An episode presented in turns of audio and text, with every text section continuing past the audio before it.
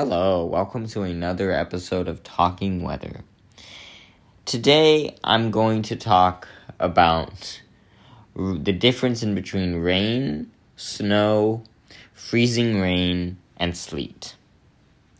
So, let's start this out by picturing a small town, our imaginary small town.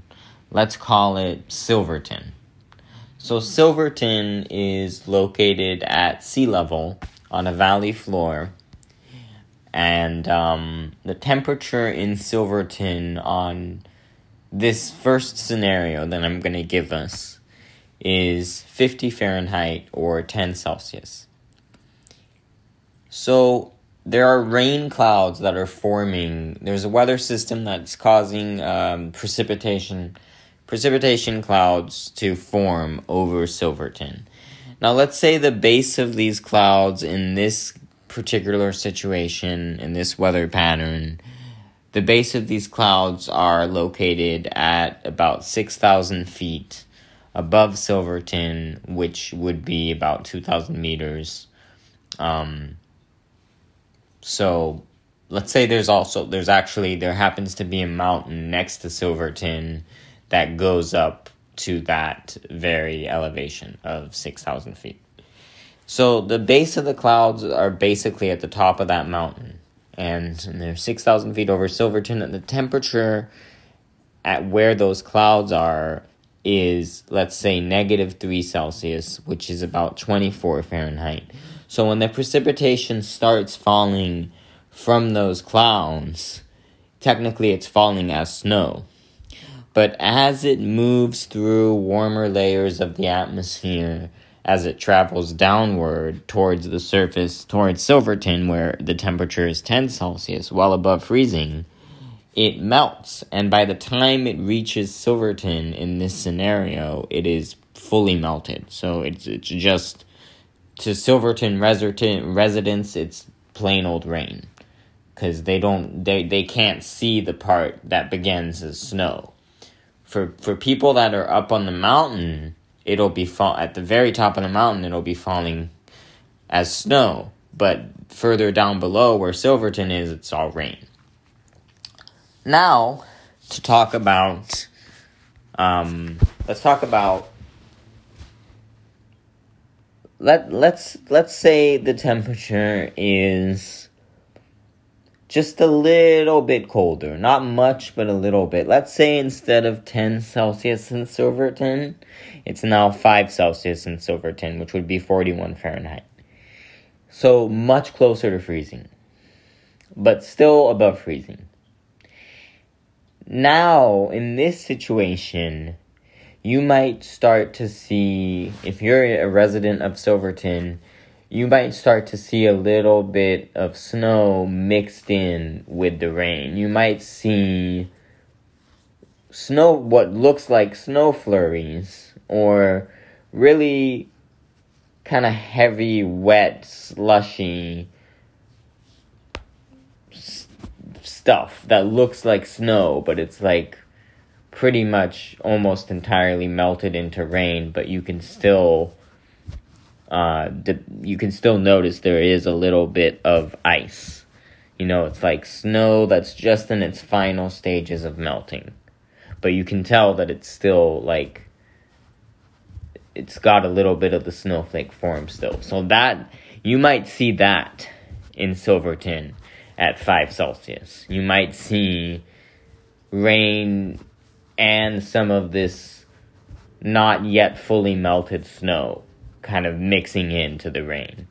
Now, if the temperature were to drop to zero Celsius in Silverton at the va- at floor uh, valley level, then you would have the you would have big snowflakes um, taking over the the the rain because the the snow wouldn't be having enough time to melt until before it reaches Silverton. So you would have straight snow.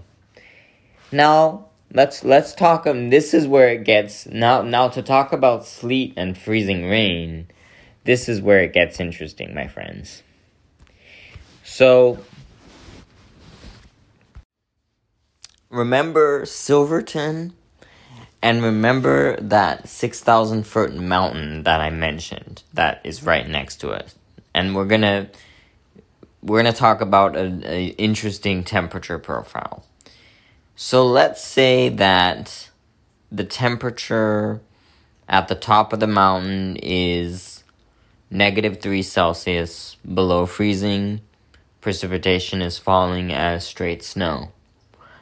But let's say uh, there's a warm, because of the weather pattern in that moment, there's a warm layer of air uh, that is infiltrating the mid levels of the mountain, around 3,000 feet, halfway down the mountain, there's this significantly warm layer of air that's actually above freezing, that's actually quite warm. Let's say it's 5 Celsius, 41 Fahrenheit. So it's quite a bit above freezing. And it's, let's say it's a thick enough layer of warmer air that that snow is actually able to at least partially melt into rain. So there is a part of that precipitation that is now liquid. Now let's say that the air uh, from Silverton till about a thousand feet up is actually below freezing. It's minus, it's negative 2 Celsius, 28 Fahrenheit back below freezing. So, as that snow that had melted into rain is now falling down into a much colder layer of air once again, and that layer of air is below freezing, the rain is going to refreeze, but this time it's not snow, this time it's ice. This time the raindrops freeze into little ice pellets. And we call those little ice pellets sleet. And so what is what would be falling on Silverton in that situation would be sleet. It would be an a, that's what we call an ice storm. Um, is when you have precipitation that is not liquid, but it's also not snow. It's hard it's ice. It's pellets of ice. And and the the how we get there is exactly that is it starts as snow melts into rain and then refreezes and then that's why it falls as ice pellets. Now to close off this episode let's talk about freezing rain.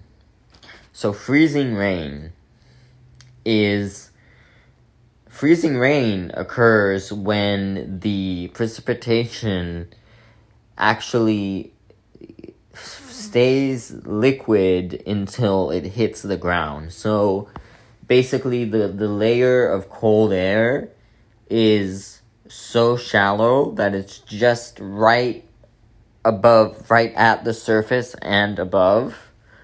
Only the air immediately above the surface is below freezing but the air above that surface is above freezing, so rain will fall as rain and then it will hit the ground and freeze and become ice.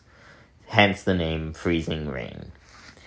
Now I um I just wanted to talk a little bit briefly about um different kinds of snow in terms of the thickness and water content. So Heavy wet snow, as I mentioned before, happens when the temperature is at or even slightly above freezing. Um, in a way that the, the snow hasn't had enough time to melt before reaching the surface.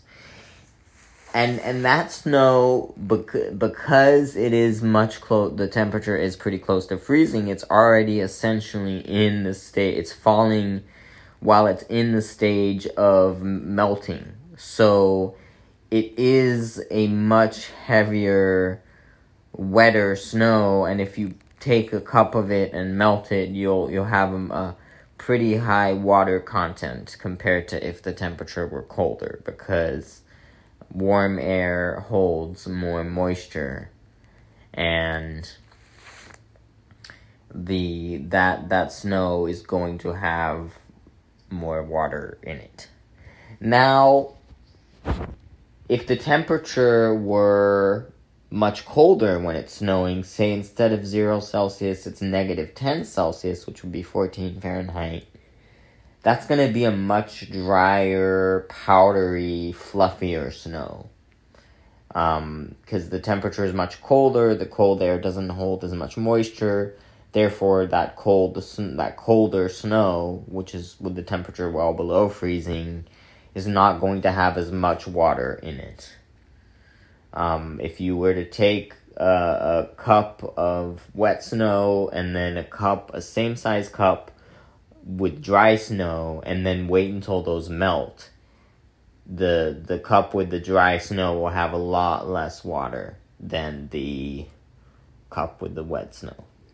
So that's another um, interesting fact to to know about snow and how different snow can be depending on temperature. And it's also worthy noting that um, if it is a heavy wet snow situation you you have a higher risk of power outages and such because it weighs down on trees and power lines whereas the drier fluffier snow you you don't usually have that problem because it's much lighter in weight anyways, um, I hope you enjoyed this episode. I hope you were able to learn a lot from it. And I'll see you next time.